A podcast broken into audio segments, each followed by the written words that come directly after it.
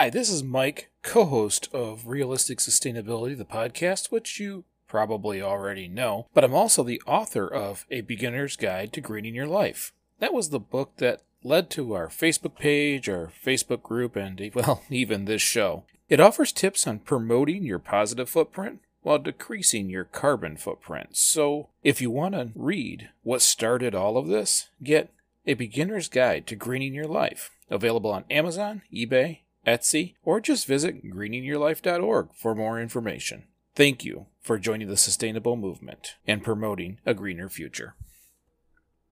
When you need mealtime inspiration, it's worth shopping Kroger, where you'll find over 30,000 mouthwatering choices that excite your inner foodie. And no matter what tasty choice you make, you'll enjoy our everyday low prices, plus extra ways to save, like digital coupons worth over $600 each week. You can also save up to $1 off per gallon at the pump with fuel points. More savings and more inspiring flavors make shopping Kroger worth it every time. Kroger, fresh for everyone. Fuel restrictions apply.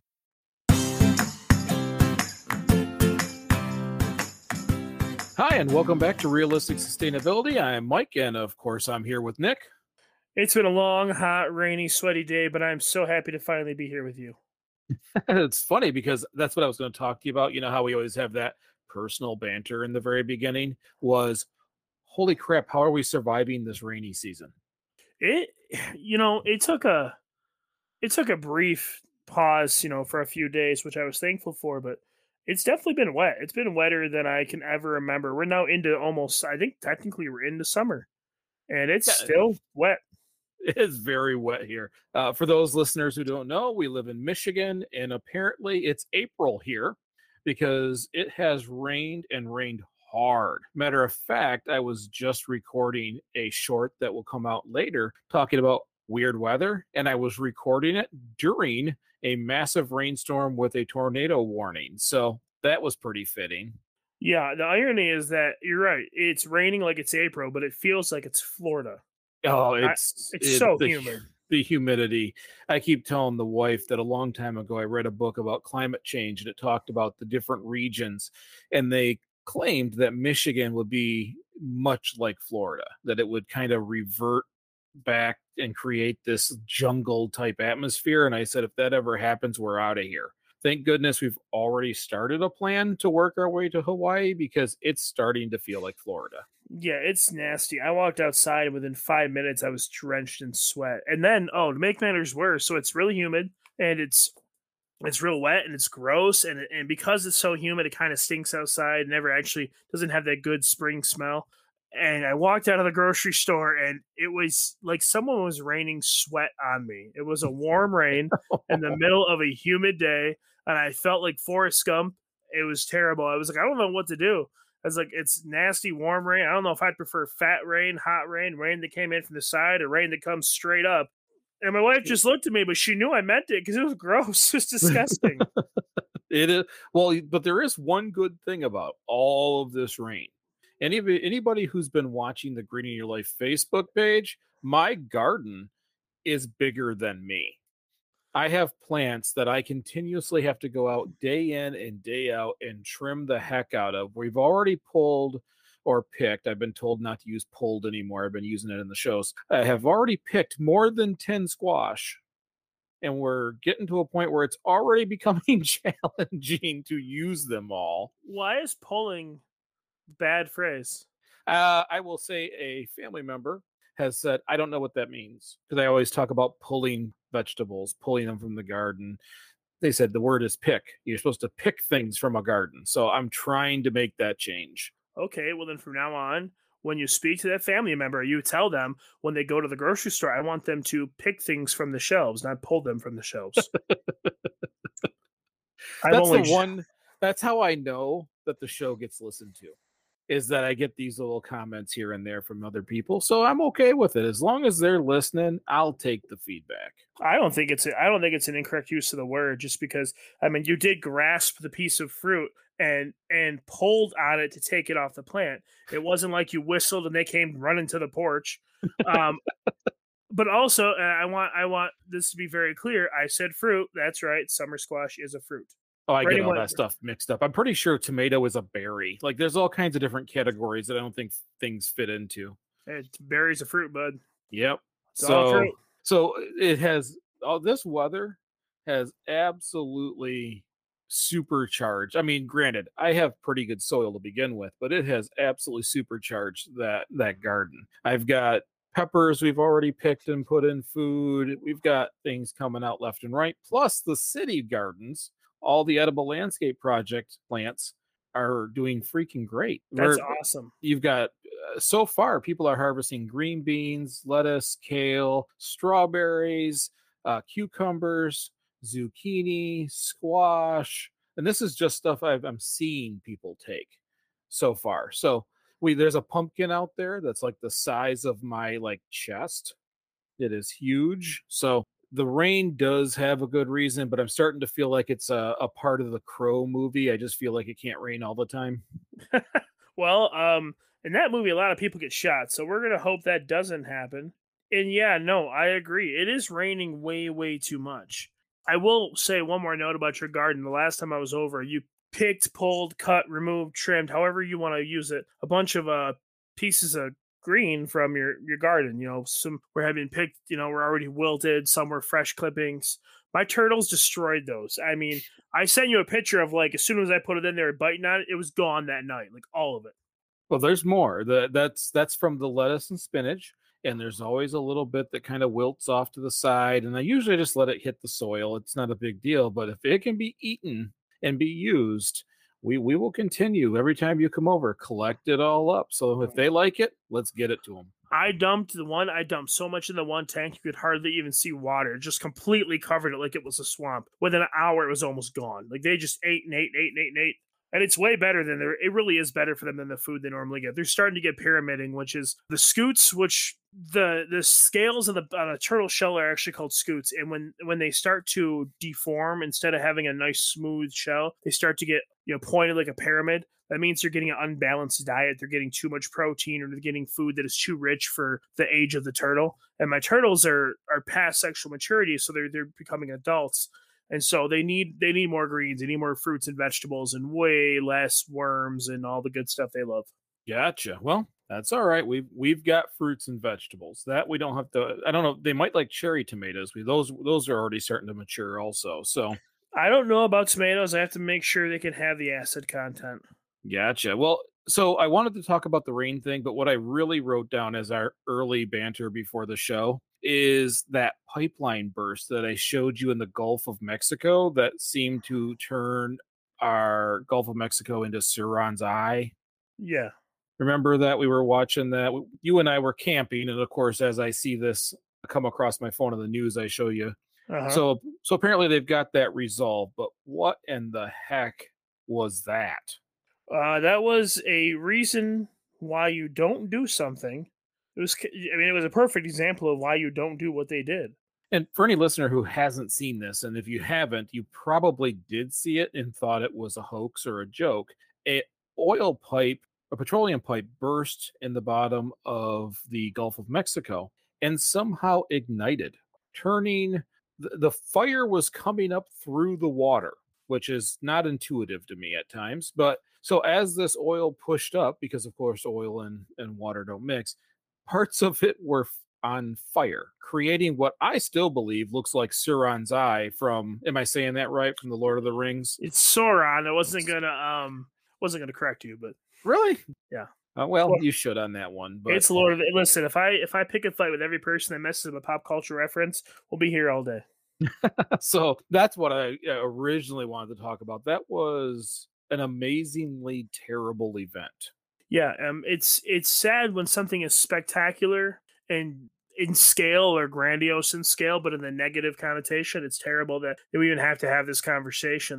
That kind of stuff shouldn't even be happening in today's day and age. Don't get me wrong. I mean, I want people to have fuel. I want people to be able to heat their homes and stuff. I just don't think we should be running those types of pipelines through water, through huge bodies of water that are teeming with wildlife and that are on, I can't imagine the amount of species that go through there on yearly cycles for migrating and reproduction purposes. It's all messed up now. Everything's going to have to be clean. It's going to take years. Well, and the reason why I wanted to bring that up, because that actually will kind of move us into our topic today, which was I want to talk about what the future electrical grid should look like. Now, do we necessarily know 100%? No, because there's still people fighting over what that grid, electrical grid, should look like and the food and the feedstocks that will go into it. But sometimes we want to talk about it just so people are aware. And so as they see little changes, it doesn't alert them as a negative or, you know, become scary, because they do it one little piece at a time, mainly because they have to. But it always causes some kind of Bill Gates conspiracy. So let's just talk about it. I agree. Let's talk about it. And I'm going to preface this topic with two things. Something I haven't said in a long time. It's an oldie but a goodie, so I'm bringing it back around. And the other thing is that people don't know, or the average person probably doesn't know or isn't aware, that our current grid is a production on demand system. There's no fail safe. There's no real way for them to build up a supply of energy. They don't have any real energy stores. So that's why they send those notices out in the mail during what will be the, you know, the hot parts of the year or the super cold parts of the year. They tell you that the rates are going to go up because they need to try to meet the production for the demand. And they can't always do that. Now, to pigeonhole into my favorite statement, people fear what they don't understand. I kind of knew that was the one. I knew it. You had to know it. People don't understand the concept of a new grid that's different than what they already have. They don't even understand the grid they already have. People fear what they don't understand, and I'm not insinuating that people aren't intelligent or that they're stupid. I don't think anything like that. I think every person is intelligent. I just think that when there's a lack of obvious literature or a lack of reasons in your day-to-day life to educate yourself, you tend just to take things for granted. And our energy grids are, even our plumbing, any bit of our infrastructure is taken for granted by most of the people that utilize it. And when you take things for granted, you don't take the time to really develop an appreciation for, you know, for how they work, what keeps them going. And energy grid is one of those things. So when people start spouting off about future grid, when we do need a system that is designed better so it can meet the needs and requirements of our day-to-day life, but also if there's any type of a, you know, disaster, if something terrible happens and knocks out, like what if the big production plants that do most of the power burn all the coal? What if a huge tornado hits them? This is Michigan. Like, what if that happens? People tend to forget how brittle our system is on that on-demand that you're talking about, because remember, a lot of times there's coal as a feedstock, natural gas, nuclear. There is no turning up and down a nuclear plant. There is no real turning up and down a coal plant. The very few that we have that can be dialed up and down a little bit is like a natural gas. You burn a little more and turn the turbine a little quicker. Most of that stuff is running at a standard rate, or we start turning it down and shutting down different ovens within the system. But it's very difficult, and everybody's heard me talk about in the UK where they have to buy energy from France during the first commercial of the most popular show because everybody turns on a kettle at the same time. It's very, very difficult to balance a grid, especially through anticipation. And that's what we do. We track everybody's use, and then we anticipate it. Our current grid, like, hasn't been truly updated. And I know, yes, there is some different technologies out there. I don't need the emails telling me it's not exactly the same, but really the technology hasn't changed much since Tesla and Edison used to fight about it. It is an old brittle grid and can be taken out with ease. Honestly, squirrels can do it. Solar flares can do it. And they take out whole regions with cascading failures. So that's the first things first. Understand that what we have doesn't work anymore. It's not gonna function in a society that requires electricity. And I don't care who you are, 99% of the people who are in our country, at least, and I'm assuming others, need electricity. We've become dependent on our electricity. We'd all like to think that if the power went out, we would be just fine. But going into that second month, you're gonna feel very, very different. So looking at the current grid, did you know that there's 3 grids connected together in the United States? Like master grids? I honestly did not know that. I knew there was something like that, but I also know that they're broke down into smaller areas because there's lots of times where half the houses on one block will lose all power, and the other half are fine. Yeah, so there's different switch grids like that where they try to trigger a block, if you will, so it doesn't cascade any further. So you'll have segments of areas that go out. They'll have to go in and fix them, because really there's only one or two lines in and out of that area. Well, the United States, consider the United States split in half, but don't count Texas. You have an eastern grid that is, and a western grid, along with a Texas grid. That's why I always say the only state that could actually leave currently from the United States is Texas. It has its own grid. In the past, California talked about leaving the United States, and I never even once considered it because they'd have to do it in the dark. Yeah. They don't have their own grid. So really, Texas is the only place that could leave, although it doesn't make sense for them to do so. Now, knowing that the old grid is this brittle, a future grid has to be durable. It has to be resilient, especially with climate change, changing weather. There's not a lot of gray area now. We're going to get catastrophic attacks on just about everything from the weather. I mean, at this point, we've got tornadoes going as far down as Alabama. We're coming into hurricane season. We know there's been flood after flood after flood. Grid has to withstand those things. And if there is failures, they have to be isolated into very small areas. Okay, yeah.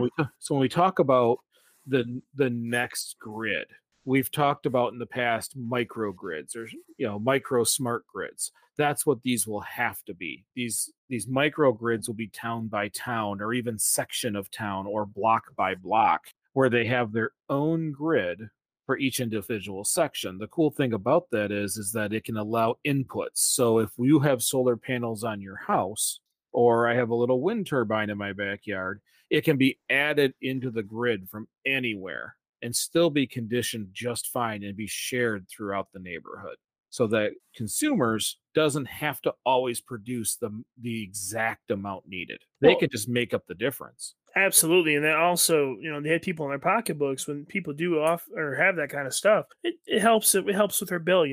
It lessens their usage. It kind of counterbalances what they're actually using up. So it's something to look at for most people. I wish I could afford to do solar. I would do my whole roof in solar if I could. Well, I think I recently posted on my personal Facebook account a tweet from someone who worked in the industry, an energy industry, talking about solar, and said the biggest problem is there's times where you collect too much and then you end up turning the meter backwards, which I find it funny because he called it a problem.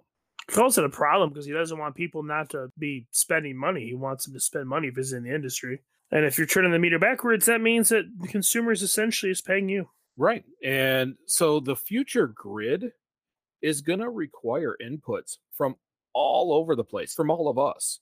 We're going to, you've heard me talk about when it comes to energy in the home, there's two things. You have to reduce and you have to produce. So if you're producing and then you're spending a lot of time insulating the home, looking for reductions. When you do replace an appliance, you do it with a high efficiency, and you start bringing that usage down and start bringing that production up.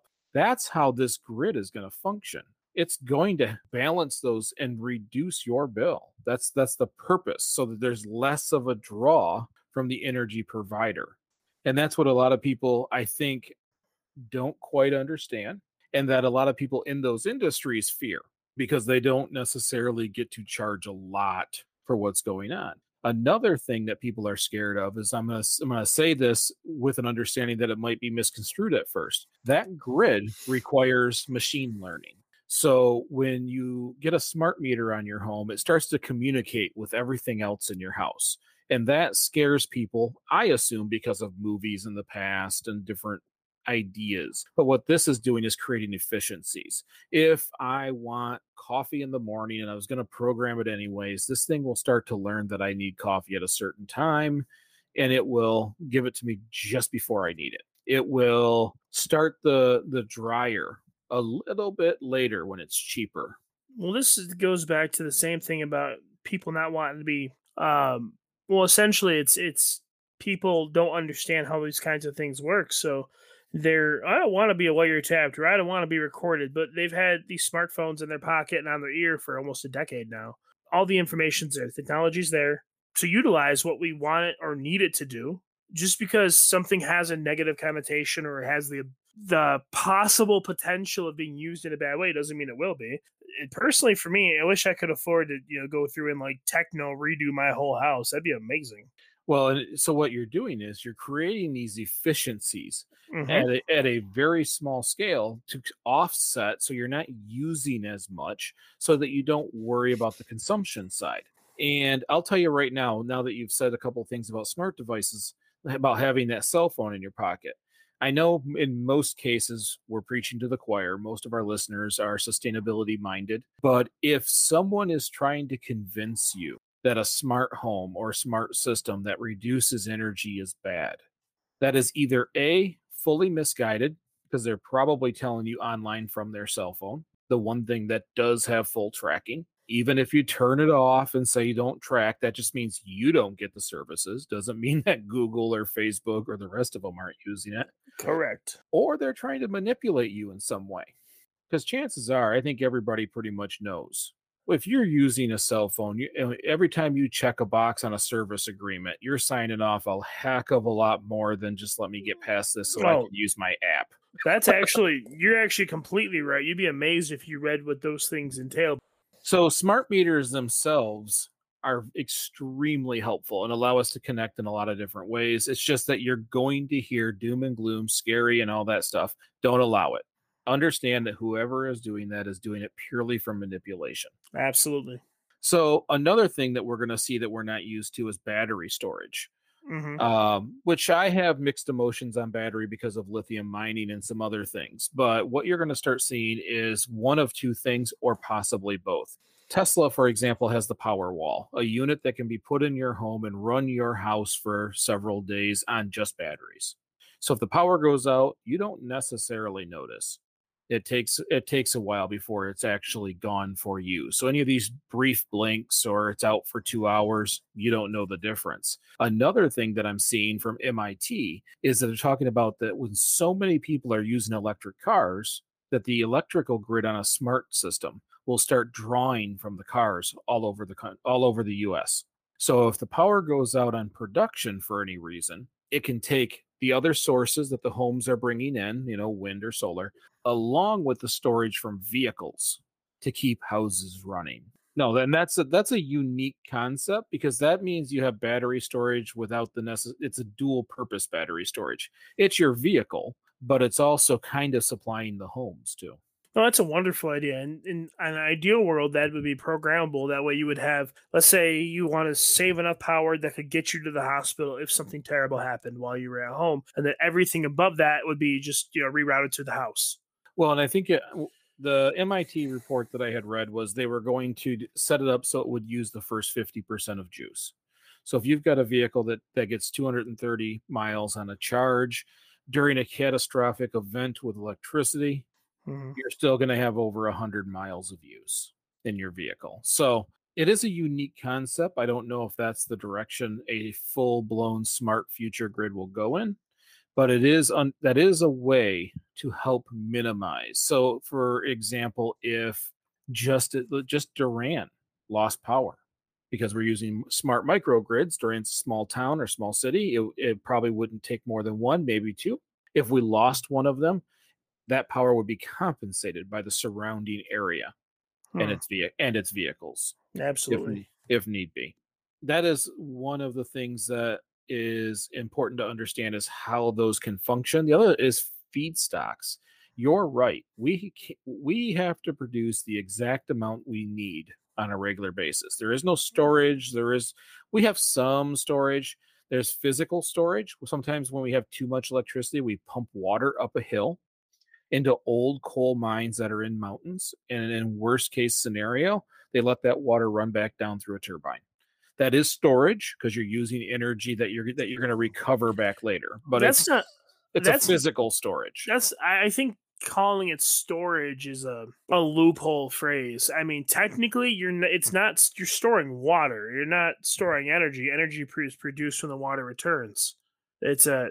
I don't know. I don't know how I'd call that storage. It's weird to me. what you're doing is you're moving, you're using kinetic energy, you're using electrical energy to create a potential kinetic. So you're pumping it up a hill so later you can let gravity run it back down through your turbine at a huge loss, by the way, a very big loss. Yeah, I don't doubt it. Currently, most regions are either coal, natural gas, oil, and nuclear, with a little bit of burning wood, a little bit of biofuels, little solar, little wind. That's not what the future grid can be. It simply can't. There's too much emissions in any of that stuff. It's going to have to change. And what we're going to see is a lot of wind, solar, hydro, and tidal. And there's a lot of discussion about using the water systems and all the lines in the cities to create a hydrogen fuel system. Mm-hmm. So when you have way too much electricity, which you will in some cases, you'll desalinize water. So you have this fresh water, and you'll use a very large amount of electricity, because it's what it takes for electrolysis on this water to separate the hydrogen and the oxygen. That can later, it's stored that way, so later that it can be used for hydrogen fuel. But that is an on-demand of system. So when you have low points in a lot of other systems, you can turn on these hydrogen fuel systems that will help make up the difference. And then you still have a large grid functioning on clean service, because even though you use a lot to desalinate, you use a lot to separate the molecules of water, it's all coming from clean sources. So it is a complex concept to be able to balance all of these inconsistent sources. And that's where machine learning really has to step in. It's not AI. It doesn't get to make a decision. What it's going to do is continue the probability numbers so that it continues to anticipate better and better and better. So it knows when we're about to have too much. It knows when summer's coming. It knows that during the later winter months, we really start to struggle and we have to have an abundance of fuels to help us. That is what we're seeing, kind of taking the lead in a lot of the professional side. I will not say in the energy sector. I will say on the scientific side. Okay. Research is leaning towards this. Right now, what you're seeing from companies is a slow change, but they want to stay with fossil fuels. So dragging their feet. Gotcha. Well, that's where the natural gas rollout. Michigan just rolled out a huge natural gas network, and they call it clean natural gas because it has different emissions. It has less burning emissions than coal. And I say less burning emissions than coal because it itself is a greenhouse gas. So what happens is they do this huge rollout on natural gas, because they say, and they can honestly say, it burns cleaner than coal. What they don't realize, and I think they do, but what they don't say is almost every collection site leaks. So when you have methane or natural gas like that, it is a 7 to 10 times greater greenhouse gas than carbon was when it was burned. Absolutely. So all you have is these little leaks all over the place, making it that much worse. Plus all the embodied energy to build out the network, when it's really a stopgap to what we need in the future. Well, that, but if they all leak, so not only maybe it is a little more efficient the way it burns, but if it's leaking, they're going to have to burn more of it anyways. Well, and again, it's creating more emissions just leaking, it just existing. So now here's the big argument: what does it cost to fix the grid? And I don't mean from this point going forward, when I say fix the grid, I'm not saying put it back to its original state, because we don't need 1920s technology. I mean, what does it mean, or what does it take to create a national, robust smart grid? So I started looking it up. In the United States, first of all, so everybody knows, it is infrastructure. When they talk about infrastructure bills, not including electricity, because that's not quote unquote infrastructure. It certainly is. So is internet, so is roads, so are bridges, so so on and so forth. If it's what it takes to run our country, it's infrastructure. The estimated cost to upgrade / fix the United States' infrastructure system for energy is $4.5 to $5 trillion. Jeez, oh, Pete, that's a lot of money. That is a complete ground-up redesign with clean sources. Yeah, but I mean, let's be real about that. That couldn't possibly all be done at one time. They'd have to pick the easiest sections to do piece by piece by piece. If nothing else, they'd have to do small sections to make sure that the science and the numbers and the mathematics are right, and it actually is going to stand up and work. So as that it's being redesigned and rebuilt and replaced, it's also going to be having the bugs and kinks worked out of it, because I guarantee they're going to make a mistake, and the first grid they put up is going to oopsie in the middle of storm season. Yeah, there's going to be, it has to go up in pieces. You're right. You cannot just roll out a national infrastructure like that. That's why a lot of these are considered to be projected over 10 years, which I still think it's pretty quick. But I think 10 years is pretty ridiculous for the entire country. And I mean, normally I'm all about doing things fast, but we're talking about 330 million people and utilities that support them. And we're not just talking about houses. The people need to really think about that. We're not just talking about houses or barns or restaurants. We're talking about hospitals, state buildings, assisted living facilities. There is a huge amount of our population that really depend on a reliable grid. And I don't mean like, oh, you like to play your Xbox. I mean, the power goes out, their oxygen stops pumping, and they die. So yeah. Then those are the places they should really, I mean, I don't know if I'd start there, but once they got it, kind of worked out to be a little more efficient, I think that's where I'd go first. I don't think it really matters if Sally on Brussels Sprout Avenue has more efficient power when we have 500 senior citizens in the hospital that need to have, dialysis and everything else. You say Brussels Sprout Avenue? I did. I did say that. That seems very Hasbro, like life kind of names. But so when you have those kinds of costs, people immediately freak out, especially when it comes to politics, which I think are the least useful people in this conversation. But in any conversation, you also have to look at what is lost by not doing it. We're going to skip catastrophic failures, apocalyptic, issues, the loss of life, or making it easy for terrorist attacks, or possibly just wildlife taking out large regions of our country. Well, all that aside, every time there's a power outage, it costs money. It costs money to repair it. It costs money for the pieces to put in to replace. It costs money for the workers. It costs money for residents. It is estimated that over $150 billion is spent by residents from damage due to outages, from basement damage, from water floods to food left in the fridge. That every year residents spend $150 billion. Wow. Because we have so many outages. So there's that. There's also the 2013 White House report. And what it stated was the economy loses $18 to $23 billion annually just in power outages. That is when commerce does not function. Yeah, I guess I agree with that. I don't know I'm not familiar with the mathematics on it, but it makes sense. But on the flip side, though, so I don't know, Michael. I think that commerce may halt in some places. You obviously can't go to the local diner if there's no power, but if you have a flood, you're definitely going to the hardware store. The federal report shows that is the window of cost. That in one year, our economy suffers a hit from 18 to 23 billion. And now with the addition to superstorms, so they used Katrina as an example. Mm-hmm. How that affects the economy, the assumption that they're showing and their reporting was in the 2020s and later. So we're kind of in it, that with superstorms approaching more and more often, it will be more like $40 to $75 billion annually in losses to the economy. Yeah, maybe, but you can't really use Katrina as a measuring stick. Katrina was extra bad. Katrina was terrible. Not every superstorm is going to do that. Every superstorm is going to completely flood an entire huge city and wipe out a reasonable population. Well, actually, what they're saying is we're going to see more of those with climate change. We're going to see more superstorms, more flooding. As you're seeing on the West Coast with the fires, they're getting bigger, they're getting hotter, and they're taking more.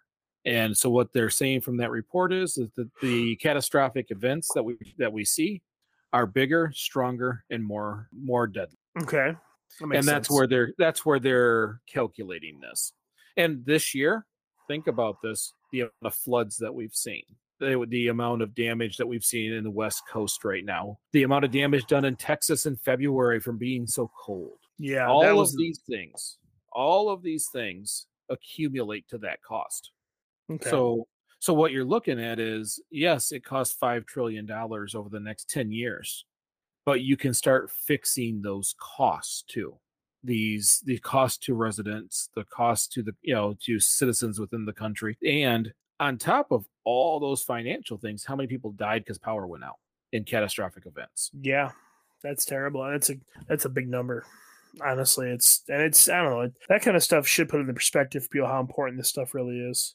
Yeah, when it comes to electricity, it is life or death. It is vitally important for most residents. And I know there's a lot of people out there who says, nope, I could live off the land. I guarantee you, long term, is that's much more challenging than it sounds. Like just take that idiot for what they say. Maybe they can live off the land. That's great. It's not about you, Buster.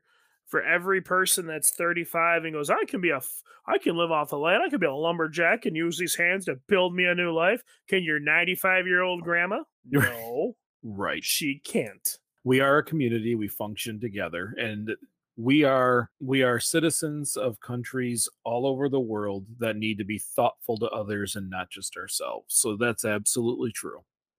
And I know we cannot do a full-blown analysis on a possible future grid in a half hour or 45 minutes. At least this gives everybody kind of an idea of what we're looking at for a grid in the future, the durability. So when you get a call that says you're getting a smart meter, or you have an opportunity to, and you're buying a new appliance, you look for not only the high efficiency, but something that can communicate with the grid over time. Mm-hmm. These are things that we have to be thoughtful with, because it is in the long term going to be how our kids and their kids reduce consumption electrically. So that's all I have this week. Did you have anything else that you would like to point out? I was not that prepared for this week. I did as much reading as I could, but I did not take the time to put together what I thought the possible future grid would be, but also I don't really know the math and the science behind it. I understand the concept. I know how to turn my power off and on. And I also know how much I don't know is a better way to explain that. So I don't have anything else to add. Well, and a lot of the research when you're talking about future grid is not fun reading. It is simply not that fun to read, because it's almost always research articles, either from China, the United States, or the EU. So it's a little dry at times, but hopefully everybody got something from this episode. We hope you'd enjoy it. If you enjoyed this episode, share it with a friend or on social media. If you want to support us in other ways, well, you can become a monthly supporter on the Anchor host site, or simply just leave a 5-star review on your favorite podcast platform. Those actually do help out quite a bit. It moves us up rankings, which, by the way, I showed you in Hungary. We were first, and now we're holding steady at third. How cool is that? So that's awesome. Hi, and thank you, all of you, for listening. But it does help us when you leave those reviews, because it really does move us up different charts. It does tell people when they search sustainability, we start showing up. So thank you again. And just remember, we only have to get a little better each day. A little bit each day will give us a big bit in the long run. So thank you for listening. I'm Mike. And I'm Nick. And we'll see you next week.